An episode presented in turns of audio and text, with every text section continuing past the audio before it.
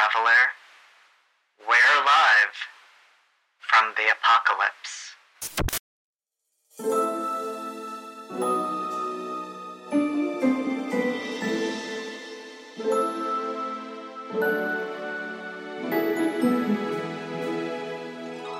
Hey, hi, hello, and other words that start with the titular letter of this podcast. It's your Academy H storyteller, Will, here, welcoming you to another exciting, action-packed Academy H episode.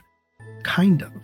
This episode and the next three or so are actually from an interlude story that we recorded called Fallen S.T.A.R.s, which uses the F.I.S.T. system by Claymore Roleplaying Games. I love F.I.S.T. It's a fantastic game. I would absolutely recommend anyone and everyone check it out, because as you will hear, we had an absolute blast playing it. You can find more information about F.I.S.T. at claymorerpgs.itch.io. When we first recorded this, the first edition had just come out, I believe, but since then they've released a lot of supplemental material, and it's all fantastic. So please, if you enjoy this arc, definitely check it out. But yeah, with all of that being said, we are still raising money for Doctors Without Borders through all of our content, whether it be streams or podcasts. If you'd like to help out, you can find a donate link in the show notes of this episode. And if you are listening to this day of, we will be back recording a brand new episode of our main show, Academy H, next Sunday, February 4th at 6 p.m. Eastern Standard Time over at twitch.tv/livefromtheapocalypse. You'll want to keep an eye on the Live from the Apocalypse social media accounts and the Discord as well, as we've been having some conversations with Magpie Games, who makes masks, and we have some pretty cool stuff in the works. But I think, somewhat miraculously, that is all the stuff that I have to say. So I'm not going to keep you any longer. Without further ado, please enjoy our Academy H interlude, Fallen S.T.A.R.s, Part 1. Did everybody else just hear Julia cut out and then just yell Jupiter? Yes. Yes. Okay, good. Just wanted to make sure that wasn't just me. Okay. Well, while things are still happening, I think we should probably go ahead and get started. So we are live from the apocalypse, and this is Academy H, kind of. We're a not-for-profit, an actual play studio that makes content like podcasts and streams and things like that to raise money for nonprofits and aid organizations and other worthy causes. And we do a lot of things. One of them is this show. Normally, this would be our Masks Actual Play podcast, which is very good, but we are not doing that tonight. We are telling an interlude story because we left off last time on a very dramatic note. And I think our characters are going to take a little bit of time to process everything that took place. And so while we are on that break, we're going to take a look at a different part of the world of Academy H. And in order to do that, we are going to use the F.I.S.T. system. F.I.S.T. stands for, I shouldn't have started this. I don't remember what the acronym is. I shouldn't have started this sentence. You fool. Freelance Infantry Strike Team. Nailed it. Yes. Cool. That is what the acronym stands for. It is a great system that is largely PBTA. It's largely powered by the apocalypse, but it is very simple. And basically, all we're going to be doing is rolling 2d6. And people have traits that define what their characters can do. And people will probably die because it is a system that is built to make it easy for people to die. So we're going to see how that works out. But all that being said, I think we can go ahead and get into our introductions. The moment you've all been waiting for. Brendan. Yes, hello. I'm Brendan. I'm just here trying to think of other funny acronyms for F.I.S.T., and I'll probably be posting those in the chat for the remainder of the game. Normally, I am playing Alex Sandowski, aka Victory, using the Legacy playbook. Tonight, I'm going to be playing. So we're only supposed to use code names, right? We're not supposed to use real names. I don't think everybody came up with a real name, so I would stick to code names. Yeah, I full disclosure, I didn't actually come up with a real name. Yep. So I'll be playing Ossuary, who is just one of the several unsettling individuals we all came up with. Will gave us this whole list of traits from all sorts of different things we could do, and we all went with the worst things we could come up with. I do not know what is wrong with us. To emphasize what Brendan said, I cannot overemphasize that, like, there are lots of traits that are like, you have a gun, or like, you work out a lot. I just want you to bear that in mind as we get into meeting the characters. There are many very hinged traits, and we wanted none of that. It's true. And speaking of unhinged, Jamie. So can I be hinged or unhinged? Flip a coin. Hi, I'm Jamie. Normally I play Danny Carseat, who uses the Harbinger rulebook, who is a space cadet emotionally worked up weirdo obsessed with swords. But today we're putting that in the backseat, and we will be playing Seed, a grounded emotional nutcase with an obsession with swords. So I'm really going out of my comfort zone with this one. Seed has emotional powers, and he also studied the blade. So that's basically all you need to know going into this character, and I hope y'all like him as much as I do. Hi, I'm JD. I usually play Casimir Bright, aka Spectral, who uses the Scion playbook. Tonight, I will be playing Watcher. You will get to know more about them as we start playing, but they, I think, fall within the unhinged category, much like everyone else's characters. Very good. Julia. Hi, I'm Julia. You can find me at Hexbot on all social media. Normally, when I'm here on Sundays, I'm playing Lyra Kroll, which is the Janice playbook. She's a little high-strung and a little paranoid. And today, I'm playing someone very much not those things. I'm playing the Sorrows, and they are here for a good time. Okay. It's not the impression I was given, but all right. It's a good time for them. Not a good time for everyone else. Yeah, I guess that's fair. They are here for a time. Right. We're all here for a time. A time will be had. It's true. Speaking of having a time, my name is Will, and I'm fine. Oh, God. With all of that being said, let's get into this. Much like the first episode of Academy H, our establishing shot over the city of Province, kind of our East Coast every city in this setting. It is a sprawling metropolis full of shining buildings on the water. You've seen it before. But in one particular section of the city, there is the span of an entire city block that is dominated by a large compound. It is a single building, but it takes up every square foot of real estate within that city block. It has a domed ceiling rising above it and several sub-complexes spawning from it in many different directions. There is a low wall that runs around the outside of the compound, and normally the Heraklion, the headquarters of the superhuman regulatory agency managed by the United Nations, known as Interspec, stands as a example and a testament to a higher ideal to protect the people of the world from individuals with powers who choose not to use them responsibly. Normally, that is the case, but currently, part of the Heraklion is wrecked.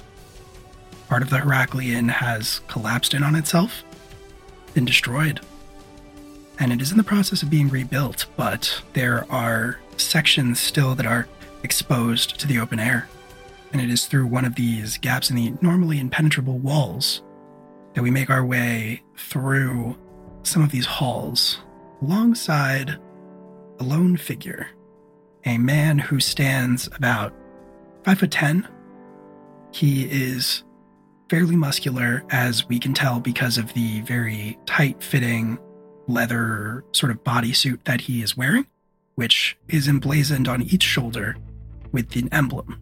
The emblem is a circle with a star in the center of it. This man has medium brown hair that is cut very close to his head, kind of a military-style crew cut. He has a bit of a scruffy beard on his face, and he carries two crossed katanas on his back. And there is a name tag on the front of his suit that just says M. Masterson. He steps out of the elevator that he is riding in and finds himself facing a door.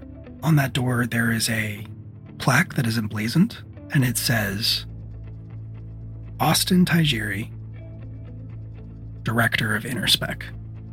Hey, my magical doppelganger saved him in the past. That's true. What a weird sentence. And yet, totally accurate. Yeah. Micah Masterson steps forward. He reaches out for the door, but he's interrupted as a man steps through the door, as if it wasn't even tangible. Micah lets out a little yell and jumps back out of surprise. The man stops moving and stands still, freezes, with like an apologetic expression on his face. He is wearing a very well-tailored and expensive-looking suit. It's black. The shirt that he wears underneath it is white. The tie that he wears around his neck is a very thin cut, also black. And the man himself is very handsome. He is a little bit over 6 feet tall. He has dark hair, kind of a gentle expression on his face. As he steps through and sees Micah standing there with the expression of surprise, he says, "I'm sorry, I didn't realize you were there." Micah straightens himself, kind of dusts off his clothes, tries to pass it off that nothing happened, and he nods to the man and says, "Not a problem, Director." The Director sort of sighs and says, "Micah, we've known each other for like 15 years. If it's just the two of us, you don't have to call me Director." Micah does not relax in any way, just kind of holds that same sort of rigid posture. The Director of Interspec, Austin Tajiri, says, "Okay, what do you got for me?" Micah nods his head and says, "Follow me. I think you'll want to see this." A few moments later, they step out of that same elevator and start walking down a glass-enclosed walkway that is clearly elevated. As they step forward, Austin says to Micah, "So how many are you recommending?" And Micah replies and says, "I think four to start with. It's a good crop this time, but resources aren't unlimited.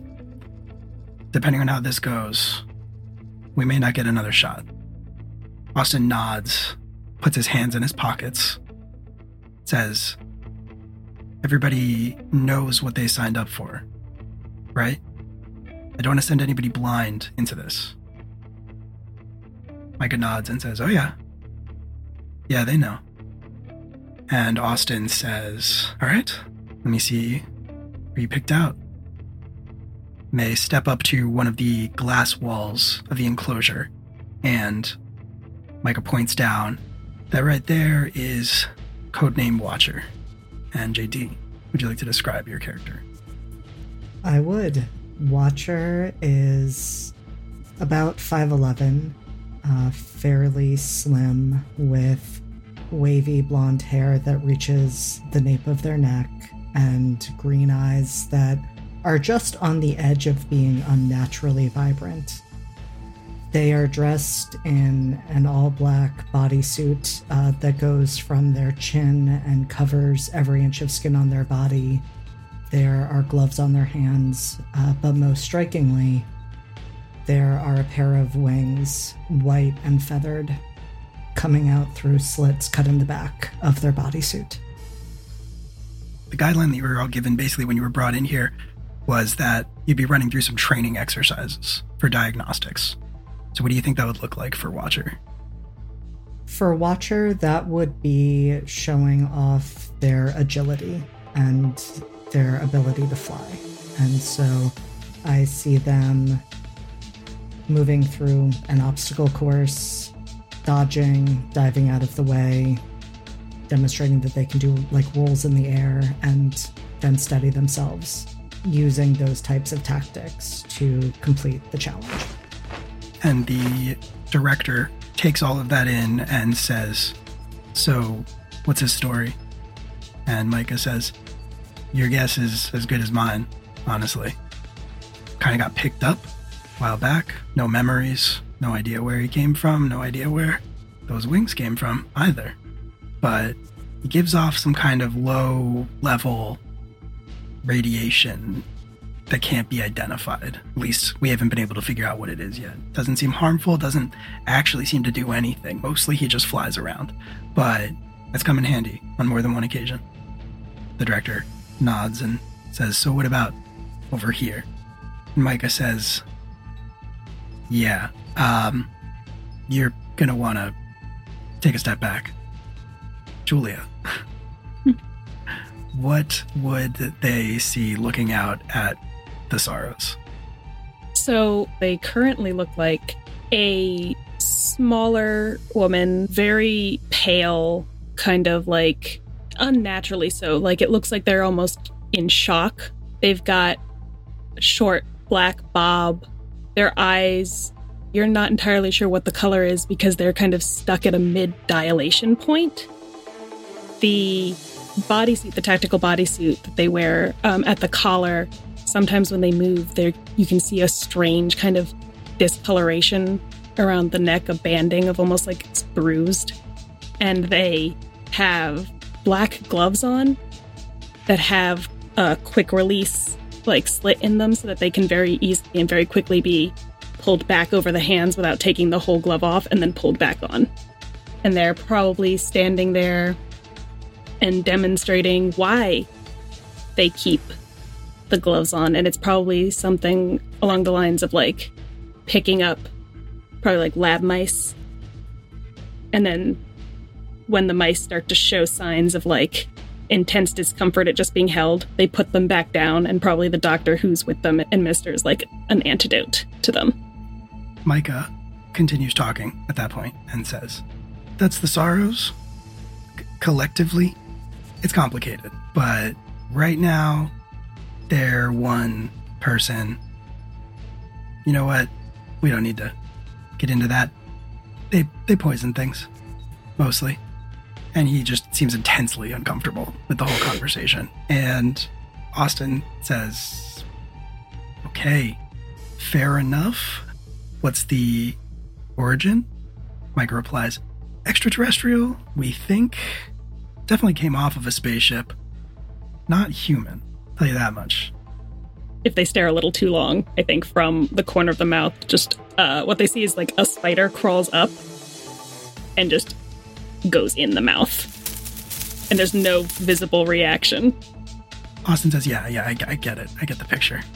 Micah leads the director away from the wall and says, "Next up is Ossuary. I wish I could tell you it gets better." What would they see looking out at Ossuary? So I think at this moment, Ossuary is being run through a kind of obstacle course, but it is basically like a vent system, like he's crawling through a vent system, but it's like transparent plastic, so you could see his progress. And the whole thing is sort of twisty and windy and booby-trapped, kind of like a Chuck E. Cheese play place designed by Jigsaw. And he is currently folding his body through a series of junctions that should not be able to accommodate an actual human person, or really even most animals. He's just sort of wiggling his way through. There's a timer, I think, going up on the wall in the background, and someone's trying to keep track of his current time. He's going for a PB, and finally manages to, because he's getting stuck right at the very end at a particularly tight section that also involves him sort of like fitting himself around some razor wire. But he does ultimately sort of come out of it up at the top, and literally just kind of falls just like a straight 20 feet to the ground, landing on the concrete with like a wet smack before sort of like peeling his cartilaginous self up off the floor, reinflating a little bit. So he also has a skin tight black bodysuit. Looks like it's sort of reinforced with straps in certain sections. He's kind of tightening, kind of keeping all the bits together in a human shape. The human shape that looks a lot like basically a wax sculpture of Ryan Gosling you've left out in the sun a little too long. Honestly, the role of Ryan Gosling's career. Yeah. This character. Director Tajiri shudders involuntarily and says, "How does he do that?" And Micah says, so sometimes he has bones. Sometimes he doesn't have bones. Kind of. And Micah will reach out and hit an intercom on the wall and will say, "Ossuary, can you do the other thing?" Ossuary reaches down to his belt, where he has a very odd-looking device attached to it. Grasping it and turning it on, there is sort of a low kind of a thrum that fills the room. It's sort of an ultrasonic pulse. He sort of hunches over, and it looks like something is like moving underneath the jumpsuit. And also almost looks like he's getting longer, almost like his skeletal structure is inflating. His features distend, and finally he actually has to reach back and essentially pull a quick release on his outer tissue which he proceeds to peel off like a latex glove, revealing a large bone man, a skeleton that is also like a medieval knight, where all of the bones are fused together and there are additional plates on top of each other, with only the barest kind of connective tissue putting them all together. How he actually moves without any muscles to do it is actually a very interesting discussion, but one that we don't have time for right now. The long and short of it is that he has many bones. He has many big bones. And then finally, he pulls out a long spiked bone club that he kind of utilizes like a short staff. The director leans over and says, "Where did he get the club?" And Micah says, don't ask. So sometimes no bones, sometimes lots of bones. So that's Ossuary. He was a Lotus Group project, we're pretty sure, anyway. Did a lot of dangerous work, ex-military, ex-stuntman, kind of a thrill seeker. Took one too many risks, shattered every bone in his body. And I guess that made him a good candidate for whatever treatment they were trying to drum up at the time. And that's the result. Now he works for us. And last but not least, Micah leads the director away again, down a flight of stairs, and actually out into this open-air training area that you all have been standing in, even though your particular sections are kind of partitioned off. He leads the director down into one of those partitions where he will point across the room, kind of gesture, and say, "And that is Seed." He'll be running the op. Jamie, would you like to describe Seed? Seed is, just by gait and look, appears to be older, 50s, maybe 60s, covered in scars, face, arms, wearing a pretty traditional Star tactical outfit, wearing goggles as their chosen eyewear as opposed to sunglasses like most do, and keeps a handkerchief tied around their face, and also wears white gloves, just something that helps them stand out as if they are an important NPC. I've also got gray, white hair pulled back into a high and tight ponytail, short, just, you know, the kind that if you undid would kind of make a clump around their head, but right now just pulled back. And they are reading a book while three other trainees are trying to disable them, but without really paying attention, is just kind of ignoring them while continuing to read, deflecting their blows with a katana that you can't really describe it because it is covered in a sickly green kind of glow, but it is not being used offensively, purely defensively. And as they start walking across the room towards you, Micah is going to keep talking to the director and say, "Seed has been here a long time, longer than most. Trust him more than anybody else we're sending. Obviously very capable, never given me any reason to doubt his loyalties." And the director nods and says, "You sure this isn't sword favoritism?" And Micah gets quiet and kind of mumbles something under his breath, but then says a little louder, I did the swords first. That was my thing before he showed up. So, but it's fine.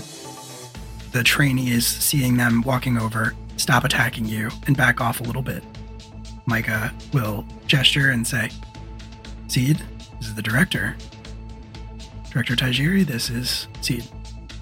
Seed will nod politely and just say, "Sirs, I apologize. We were just going through the motions while we were preparing for the operation. There's never enough time to get in a little extra work." The director speaks and says, "You look like you're more than ready. Your entire team does. First thing I want to say is, are you sure? Completely optional, completely voluntary. We've never done an op like this before." And he gives a meaningful look over at Micah and says, "Frankly, I have a lot of reservations about signing off on it. If there hadn't been so many willing volunteers, I probably wouldn't have."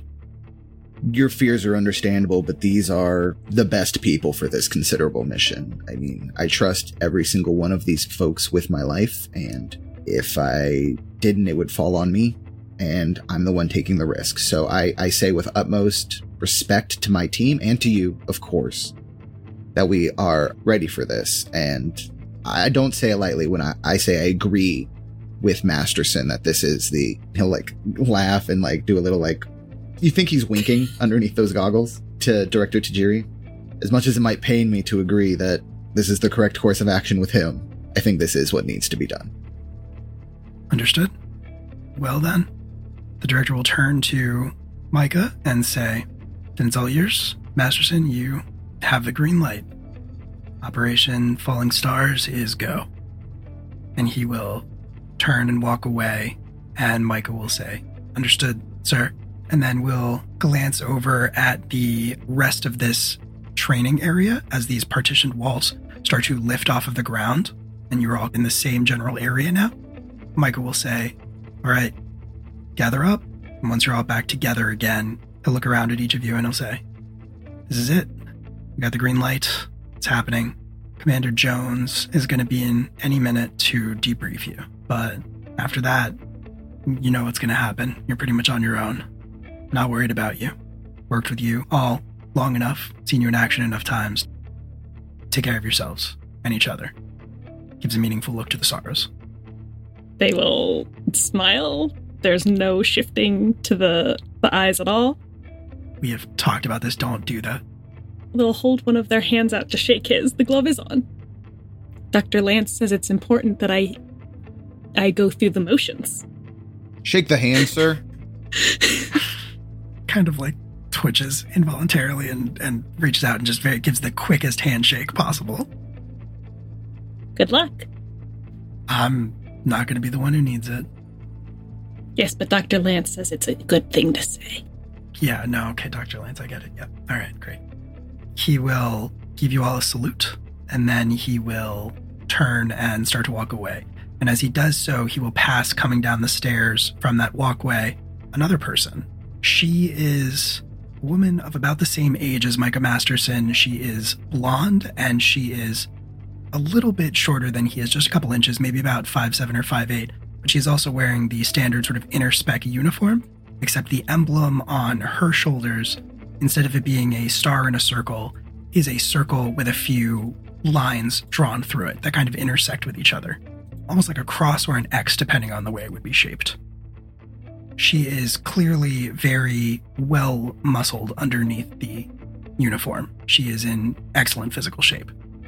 And she does not give Micah Masterson a second glance as they pass each other. Even though he stops to talk to her, she just keeps walking past him. He shakes his head and tries to play it off, completely fails, and goes to the staircase and walks back up onto the platform. And the woman continues walking, and she reaches you all, and she looks around. She looks a little bit sad, and she says, all right, some of us have met before, some of us haven't. I'm Commander Mary Jones from the Super Tactical Rescue Intelligence Peacekeeping and Evacuation Squad. Before I was that, though, I was a result of the Lotus Group's experiments. Full disclosure, I was born with a neurodegenerative condition. My mom had the same condition. We were approached by scientists from a medical group, doctors, who said that they had an experimental cure. Not knowing any better and without any other avenues to go to, my parents said yes. They signed up for it. They signed me up for it. And things were fine at first. It seemed to work. I was cured. My mom was cured, as long as the treatments were going on. But eventually, things started to change.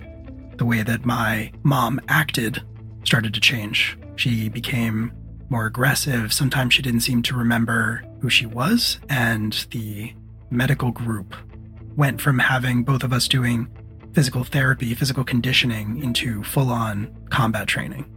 That's when we started asking questions, but there weren't a lot of answers forthcoming, and it was the only thing that seemed to work, so my dad didn't know what to do. Eventually, he ran, and he took me with him, and we went into hiding for a very long time. The treatment seemed to have a permanent effect, though. As far as I'm aware, I was one of the Lotus Group's first success stories. And the treatments left me with basically the ability to be as strong or as fast as I need to be in a given situation. My body chemistry reacts to stress in a very unique way and basically makes up for any deficiencies. So, That's my story. I have spent more time inside of the Lotus Group than anyone we currently have access to, and I wish I could lead this op. I wish I could go on this op. God knows I have a score to settle, but they would know me. If they didn't recognize me from when I was a kid, I made a little bit too much noise when I was in Generation H. That anonymity is no longer an avenue available to me. Hence why the four of you are here. It is not going to be easy to get in. And it is not going to be easy to get an invitation either. The only real option we have available to us is to make enough of a, and she pauses here meaningfully and says, splash, that you end up on their radar and get invited. Once you're in there, everybody's going to be watching your every move. You're going to be under severe scrutiny, especially considering your backgrounds. Make no mistake, they will know who you are. They will know where you came from and how you got your powers. They are incredibly well-informed, well-connected, well-funded. But they also are making a play for power for the first time. Instead of just hiding in the shadows, doing their little experiments, they are opening up the gates. And that's not an opportunity that we can pass up. And Watcher raises their hand, kind of waiting. You don't have to raise your hand. You can just ask me a question. You said that they will know us and our backgrounds and where we got our powers. I would really like that because I don't know the answer to any of those questions. Honestly, in your case, I don't know. But they'll know that you were Interspec, at the very least. They'll know that you worked for this institution and you were part of this team. Understood. Ma'am, I have a question. My history with this team isn't exactly unknown. Are you sure I'm not more of a liability on this mission? Comparatively to our, no offense, newer recruits. That is why we have to make a splash. And that is why you... And she pauses for a second there and says, why you can't be part of Interspec anymore. We are burning you. Not the first job I've been fired from. You can be fired from jobs? Oh, yeah. Oh, you could be fired. Let me tell you, I've been fired from so many jobs. I got fired from the Marines. I got fired from this one movie set after I flipped a semi-trailer. It was... Soldier. I'm sorry. I started talking. To that end, we are burning you. And you're going to retaliate. We've picked a target that you're going to hit. You're going to make a lot of noise doing it. It's going to be very flashy. Nobody's going to get hurt, but that'll be by design. And hopefully they won't know that. Our belief is that 4X stars are going to be too juicy of a target for them to pass up for their supervillain summit or whatever this thing is. As you all know, with the jailbreak, a lot of people got out of the labyrinth that shouldn't have and are now out there. And we need to know why the Lotus Group is trying to bring so many of them together. And if you can figure out who the fuck is at the top these days, even better. Ma'am, is this just fact-finding, or are we going in a little heavy-handed? Once you're in there, you're on your own. As a matter of fact, once you walk out those doors and she points, you're on your own. Your job is to get in there. What happens after that, you're going to have to figure out on the fly. If you see an opportunity to dismantle the Lotus Group, I trust you'll do what you need to do. But if you can get us information, even better. But we can't send you in with equipment. We can't send you in with the means to communicate with us. We can't send you in with anything that would potentially give you away. It has to look real. It has to be real. Dr. Lance says I am an excellent actor. We are doing very well, they say. So happy to hear it. I've noticed a difference. Any other questions? Will you say goodbye to Dr. Lance for me? She kind of blinks, like she wasn't expecting that, and says, of course. Of course we will. Then I have no questions. Will you say goodbye to Commander Masterson for me? I didn't have a chance to say goodbye before he left. I will not, no. Oh. Will you tell Masterson to get fucked for me? I will. Yes, I will do that. Excellent. I don't have anything that I want you to say to anybody. Is that okay? Is that were we supposed to prepare something? I didn't. She can also say goodbye to Dr. Lance for you. Oh, that, you know, that'd be great, actually. Yeah, if you wouldn't mind doing that. I don't know Dr. Lance, but you know, seems like a nice guy. You've all been evaluated. Of course, you've been evaluated. Yeah, many times, many times. Yeah, often. Masterson wouldn't. Yeah, Masterson wouldn't make any mistakes. I mean, I don't work for you guys anymore, right? Yes.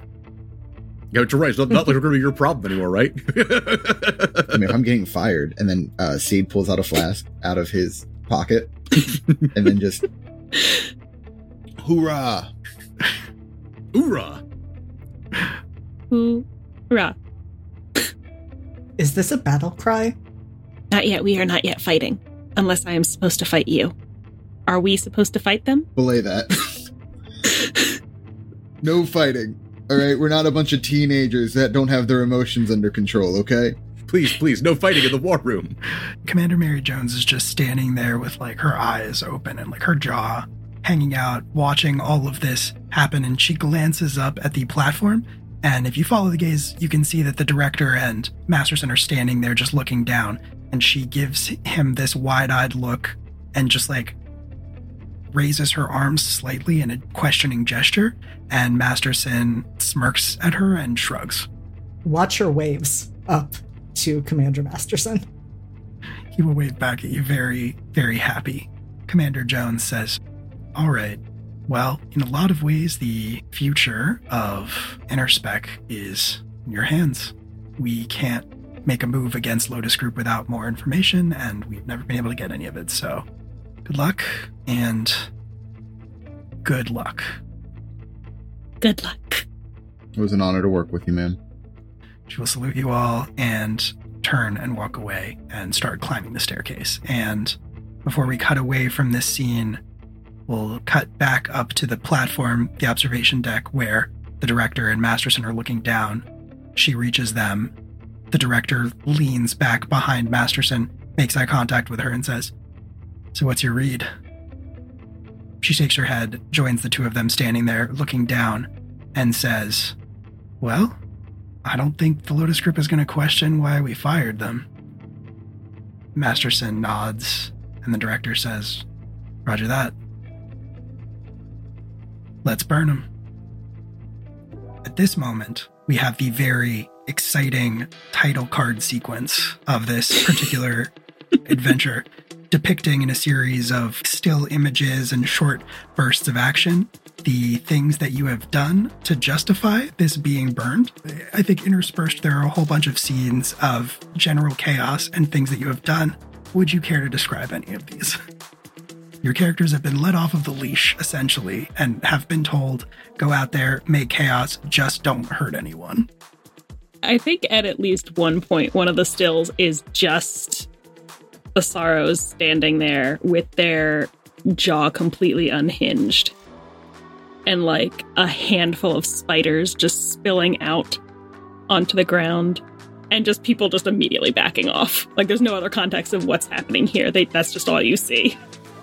I think there's a scene of a cement mixer careening down the street, plowing through a line of parked cars along the side of a busy Province street. The windshield is shattered. There is a terrorist in the passenger seat whom Ossuary is kicking repeatedly from the hood of the cement mixer, where he is stuck, but he has one hand still in the cab steering the cement mixer poorly. Oh, and the reason why it's still going, even though no one is driving it, is because there is another terrorist who is already dead. But in his last moments of rigor mortis, his foot was jammed onto the accelerator. I can't believe you finally put a stop to that group of terrorists who are stealing cement mixers. Yeah, right? See, the cement mixer is full of C4. See, that's the thing. They were using the cement mixer to smuggle the C4. And so the cement mixer that is also a bomb is the one that is careening down the street, plowing through parked cars, that Ossuary is driving with one hand from the outside while he is also kicking a terrorist without actually looking where he's going. The most beautiful sentence I've ever heard in my life. For Seeds, it is just them walking out of a bank, the vault door having been cleaved into 5-6 giant chunks of metal, 2 giant bags, and security guards who have been cut in half, but they are covered in that sickly green energy that their sword emits. So while they're cut in half, they're still alive. They just can't, like, move. Like, the parts are operating independently. And that will, you know, wear off eventually. Maybe. And then they'll be whole again, or they'll be dead bodies cut in half. No, they don't die. Oh, okay, cool. Of course. No. Amazing. It's a sword that cuts you in half nicely. Yeah, it's fine. Yeah. And so I don't think Watcher actually has to do that much to get attention on them, since they are a person with wings, and in order to draw attention to them, the approach they take is to effectively rip their suit in half and reveal the tattoos and scars that are covering their entire body, that all glow with that reddish ember-like energy. At which point they also bring out not just the usual pair of wings, but 6 wings. It's a lot of wings. It is a lot of wings. It's a lot of wings. People flee. People scream and run away from you. Absolutely. The tabloids are having the best day of their lives. And yeah, you have effectively disrupted organized religion in the aftermath of this moment. At the end of the day, what more can any of us ask for? Amazing. So we've got that beautiful cold open, that series of quick scenes and flashes. And we're going to cut ahead a few days after your streak of chaos and destruction to the safe house that you have all been holed up in, which I think is a strictly off-the-books Interspec property. A little more than like a basement in like an abandoned house, but it has been fairly well outfitted. You have access to some equipment and some tools and enough like food and supplies and things that you would need. I think this is an interesting opportunity. How well do the four of you know each other, do we think? I guess it's the question of if we've worked together before or not. I think likely yes. Star program used to be one unit, basically, a very small sort of contained group. It has grown since then and kind of tends to use that task force model where a group of you are put together for a specific mission and then sent out. But I think it's fair to say that you've all probably worked with each other in some capacity before. Yeah, I feel like given the little moment that we had back in the briefing, I feel like Ossuary and Seed have worked together before, and Ossuary is used to answering to him. And by the same token, Seed is also used to having to handle Ossuary. Yeah, but in a friendly way, not an annoyed way. Yeah, I think it makes sense that they would have paired the two of you together for sure, since Ossuary needs some guidance in the judgment department. And neither of them can die, so... In theory, that is correct. They are that unique combination of expendable and invulnerable that makes for the perfect henchman. 100%. It's an interesting thing because Watcher has more recently come to Interspec, but Sorrows has been there for a very long time. So Sorrows has been with Interspec pretty much since, I think, like 2003, but they haven't been with Stars as long. And so I think they probably worked with maybe everyone except for Watcher before, but this is not what the Sorrows looked like probably the last time you worked with them.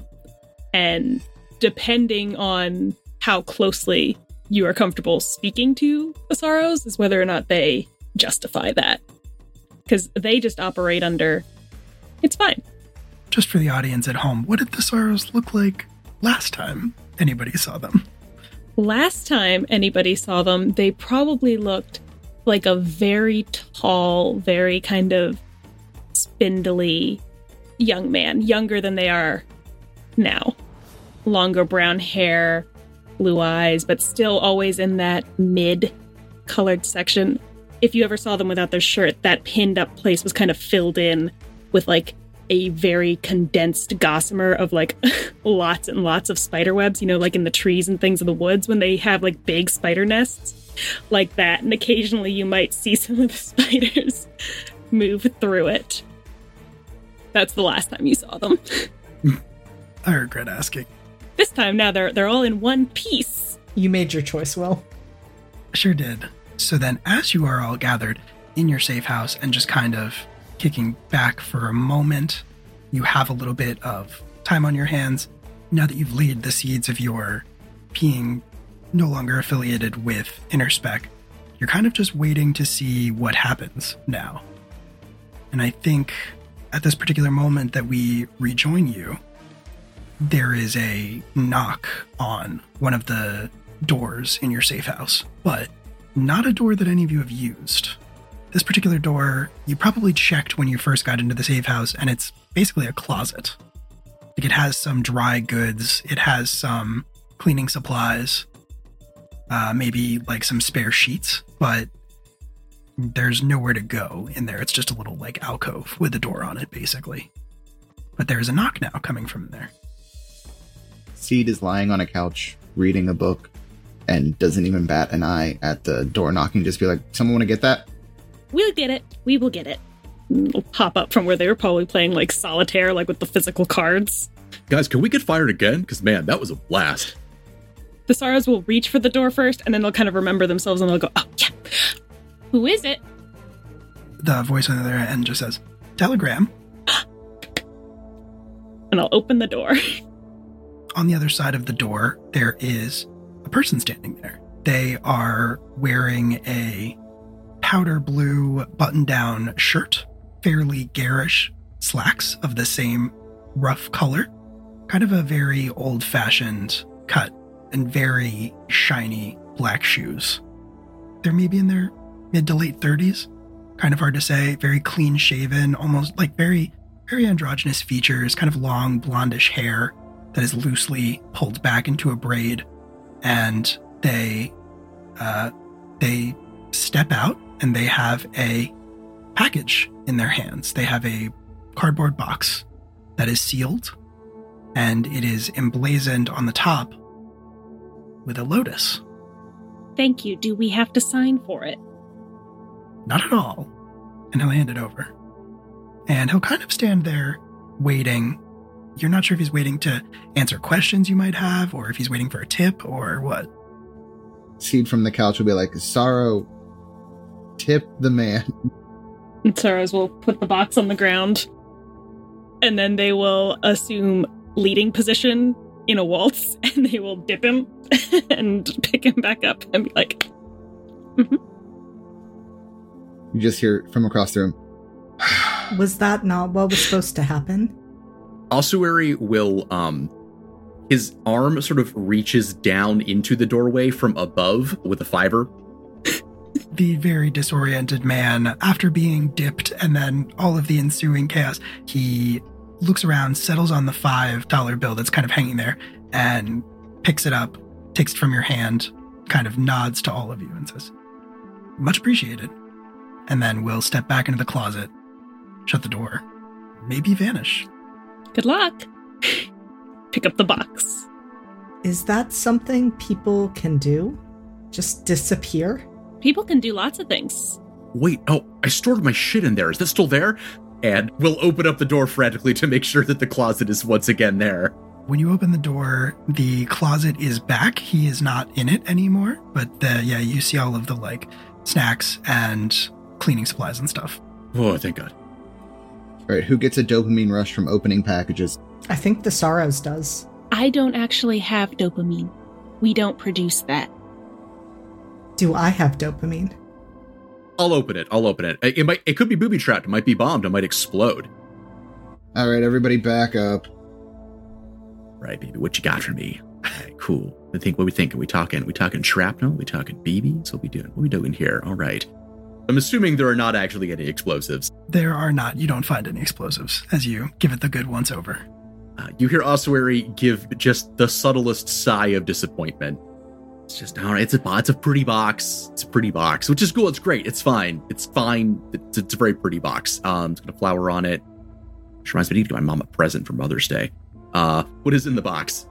In the box, there is a metal disc of some kind that is technological in nature. It's about the size of a Frisbee, a little bit thicker than one normally. And in the center of it, there is a glass bubble, basically. You don't see any way to turn it on or activate it when you first look at it or turn it over in your hands.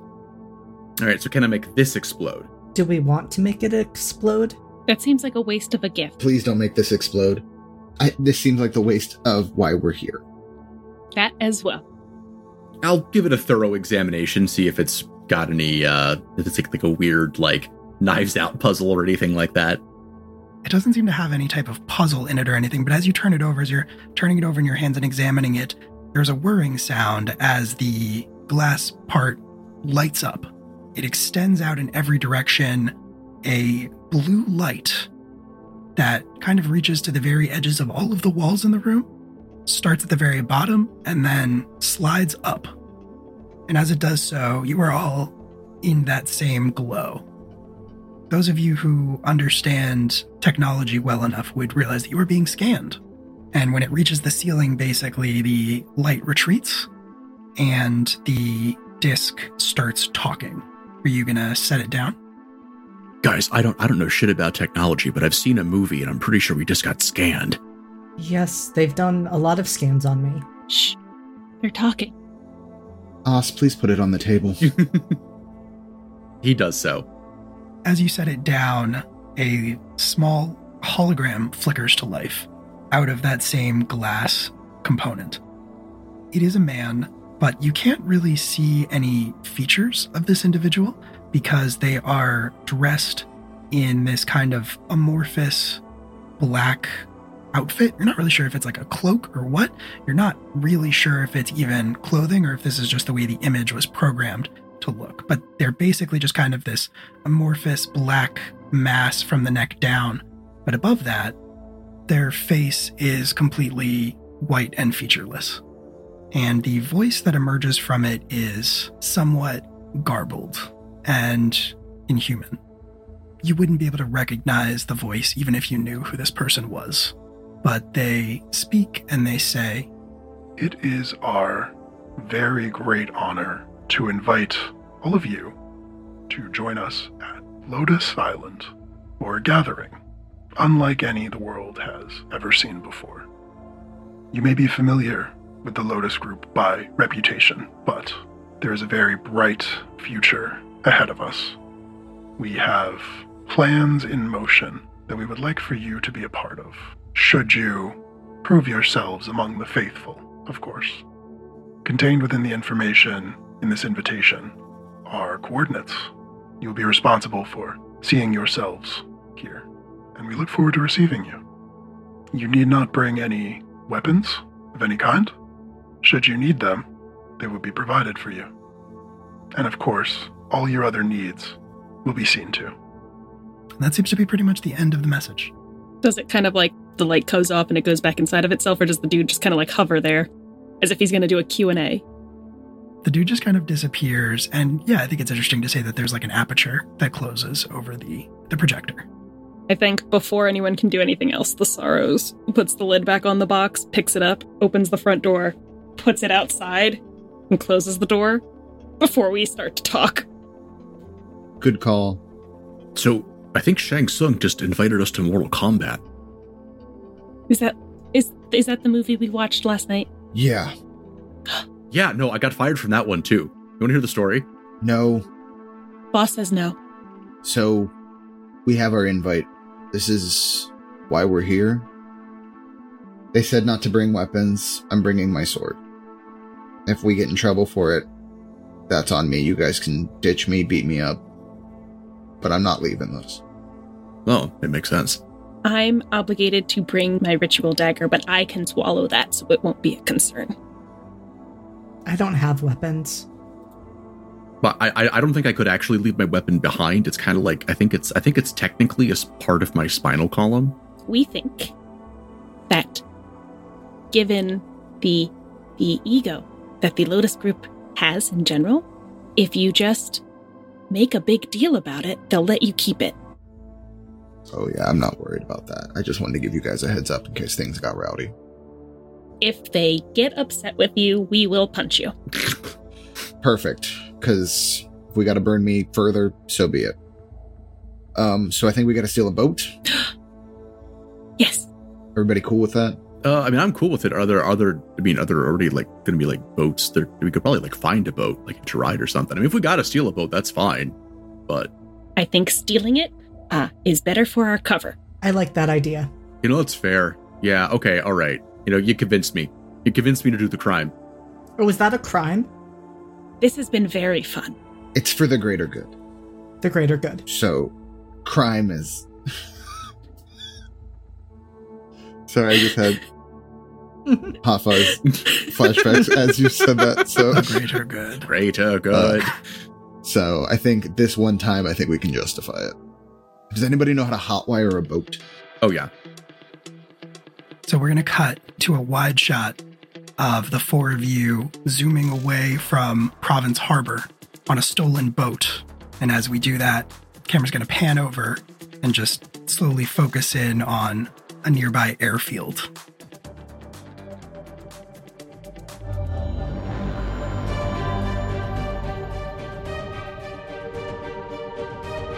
If you'd like to keep up with us and what we're up to, you can follow us on Twitter @LiveFromTheApoc, Instagram and TikTok @LiveFromTheApocalypse, Blue Sky @LiveFromTheApocalypse.com, or join our Discord community, which will be linked in the description down below. And if you enjoyed what you heard today, feel free to give us a good rating and follow the show on your podcatcher of choice. Leave a review if you're so inclined. It really does help us out so much. The donation link to our current charity fundraising campaign can also be found in the description if you'd like to help us support worthy causes.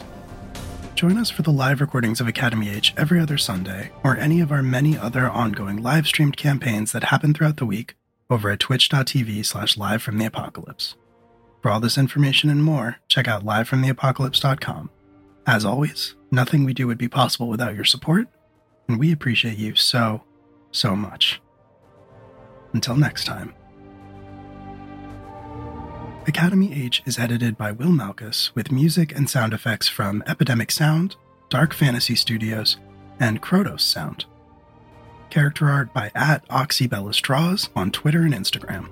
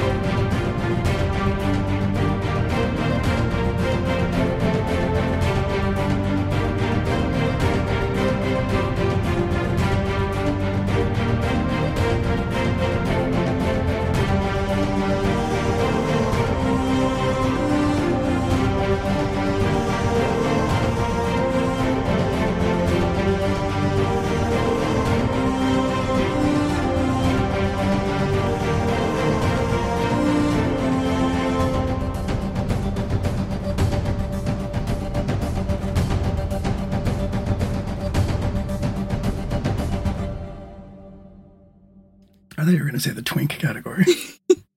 They also fall under that category. We know what I play well. We all know. What'd you change your handle to today? Thanks to Raph, I changed it to Religious Trauma Twink, because I will be playing 3 characters, starting with this one, who all fit in that category. It's fine. I accept this about myself. Get that stamped. It's your next chest piece tattoo. Right underneath. 100%. Right underneath. I mean, honestly, that would be on brand for the long term. Like, one flesh, one end, religious trauma twink. Oh no, put it on the back so it completes it like a little circle. I mean, I am going back to that studio, so... Jesus Christ.